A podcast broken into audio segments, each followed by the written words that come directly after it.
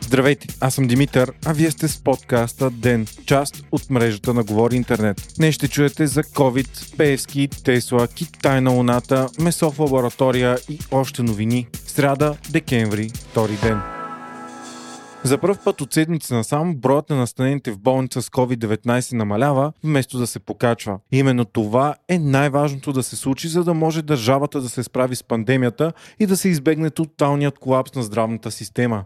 Настанените в болница в момента са 6635, което е с 148 души по-малко от вчера. Оздравелите също са висок брой 2435. Новите случаи пък са 3475 или 38% от направените тестове тестове. Починалите пък са 152. Днес, 9 месеца след началото на пандемията от COVID-19, здравният министр Константин Ангелов обяви националният план на България за готовност при пандемия. Планът е общ с основни насоки за действия и не е конкретно за справяне с COVID-19, а по-скоро е за следващи пандемии. Междувременно световна новина номер едно продължава да е всичко свързано с ваксините за COVID, които се очакват съвсем скоро. Днес директорът на Института по микробиология, доцент Пенка Петрова, коментира коментира пред BTV, че до края на годината се очаква и прототипът на българската вакцина срещу коронавирус. Според нея, вакцините ще имат дълготраен ефект, защото коронавируса мутирал 6 пъти по-малко от грипа и има възможност вакцинацията да пази до живот. Министър Ангелов пък обяви, че до края на седмицата България ще има 4 фризера за съхранение на вакцината на Pfizer, които ще са достатъчни за начало, а по-късно фризери ще имат и всички резиита в страната. До четвъртък ще бъде разработен и национален план за вакциниране срещу коронавирус. На днешното заседание на Министерска съвет беше определен и председател на Координационния съвет, който ще отговаря за изпълнението на този план. Това ще бъде професор Красимир Гигов,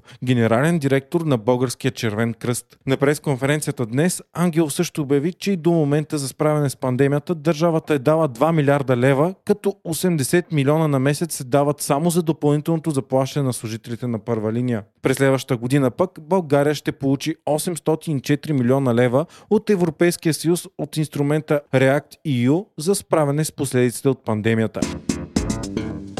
Великобритания стана първата западна държава, която одобри вакцина срещу COVID-19 за масова употреба. Става въпрос за вакцината на Pfizer и BioNTech, чиято употреба не е разрешена никъде другаде по света, освен за клинични изпитания. Вакцината обаче получи одобрение от британския регулатор, като одобрение се очаква и в Европейския съюз по-късно през декември. Според британските медии, за да започнат първите вакцинации е въпрос на дни и най-вероятно това ще случи още през следващата седмица. Първоначално ще бъдат вакцинирани хора, които се борят с вируса на първа линия. Лекари, работещи в домовете за възрастни, социални работници, както и гражданите над 80 годишна възраст. Великобритания е поръчала 40 милиона дози от вакцината, достатъчни за 20 милиона души. Първите 10 милиона дози ще пристигнат до дни. Така, вакцината се превърна в най-бързо създадената и излязла на пазара в цялата история. Едва 10 месеца за всички етапи, които в нормални условия биха отнели 10 години. Вакцината се съхранява на повече от минус 70 градуса, но тя остава стабилна и до 5 дни в хладилник при минус 2,8 градуса. Масовата вакцинация за по-млади хора ще се случи през 2021 година.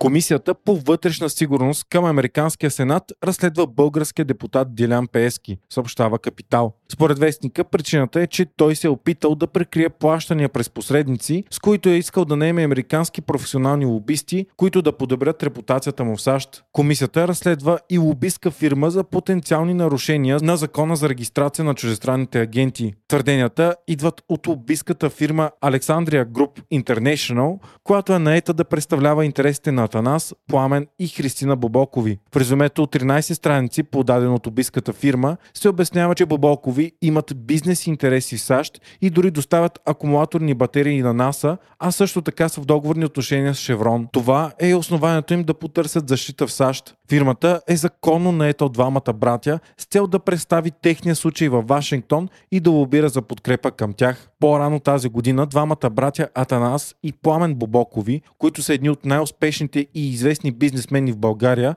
станаха обвиняеми за участие в организирана престъпна група. Специализираната прокуратура твърди, че те са се възползвали от схема за незаконно загробване на опасни отпадъци чрез фиктивни дружества. Пламен Бобоков е обвинен и че е получавал съобщения от сводката от военното разузнаване, изпращан им от президентския секретар Пламен Озунов, а отскоро обвинен и за незаконно притежание на антики. Бобокови се занимават с производство на акумулатори и са собственици на известната българска марка Момбат. Тяхна е компанията Приста Ойл, която произвежда моторни и индустриални масла, както и се занимава с търговия, съхранение и транспорт на нефтопродукти. Братята Бобокови твърдят, че са невинни и причината за обвиненията им са, че депутатът и бизнесмен Дилян Пески иска да поеме контрол над бизнеса им. По техни думи, затова му помагат премиерът Борисов и главният прокурор Иван Гешев.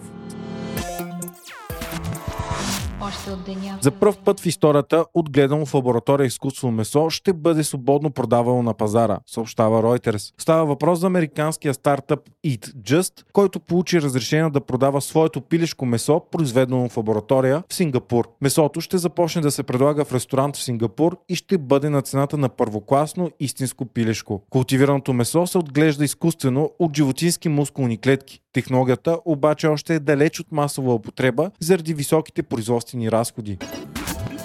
Огромният радиотелескоп Аресибо, намиращ се в Пуерто Рико, се срути само седмици след като беше обявено, че ще бъде разгубен. Платформата, която тежи 900 тона, е паднала върху рефлектора на телескопа от височина над 120 метра. Телескопът е напълно унищожен. Още през август два от поддържащите конструкцията кабели се скъсаха, което наложи затварянето на Аресибо заради невъзможност те да бъдат заменени. Аресибо е построен през 60-те години на миналия век и беше един от най-големите и известни радиотелескопи в света. С него за пръв път е идентифицирана неутронна звезда, което носи Нобелова награда на откривателите. Радиотелескопът помага и за откриването на първите екзопланети, а мястото е използвано за снимки на филми като Контакт и Джеймс Бонд. Изпълнителният директор на Тесла Илон Мъск обяви, че световното потребление на ток ще се удвои, ако всички коли по света станат електрически. Според него това ще увеличи необходимостта от разширяване на ядрените и естествените енергийни източници. Според Мъск ще отнеме около 20 години всички коли по света да станат електрически. Китайският космически апарат Чанае 5 успешно касна на Луната. Той беше изпратен от Земята на 23 ноември с цел да касне на спътника ни, да вземе проби и да се върне обратно. Той трябва да пусне сонда на 2 метра под повърхността на Луната и да загребе около 2 кг отломки и скали. Последната подобна мисия е реализирана от Съветския съюз преди над 40 години. Вие слушахте подкаста Ден, част от мрежата на Говори Интернет. Главен редактор бях аз, Димитър Панайотов, а аудиомонтажът направи Антон Велев. Ден е независима медия, която разчита на вас, слушателите си. Ако искате да ни подкрепите, можете да го направите ставайки наш патрон в patreon.com Говори Интернет, избирайки опцията Денник. Срещу 5 долара на месец ни помагате да станем по-добри и получавате достъп до нас и цялото общество на Говори Интернет Дискорд. Ако искате да не изпускате епизод на ден, не забравяйте да се абонирате в Apple iTunes или другите подкаст приложения, които използвате.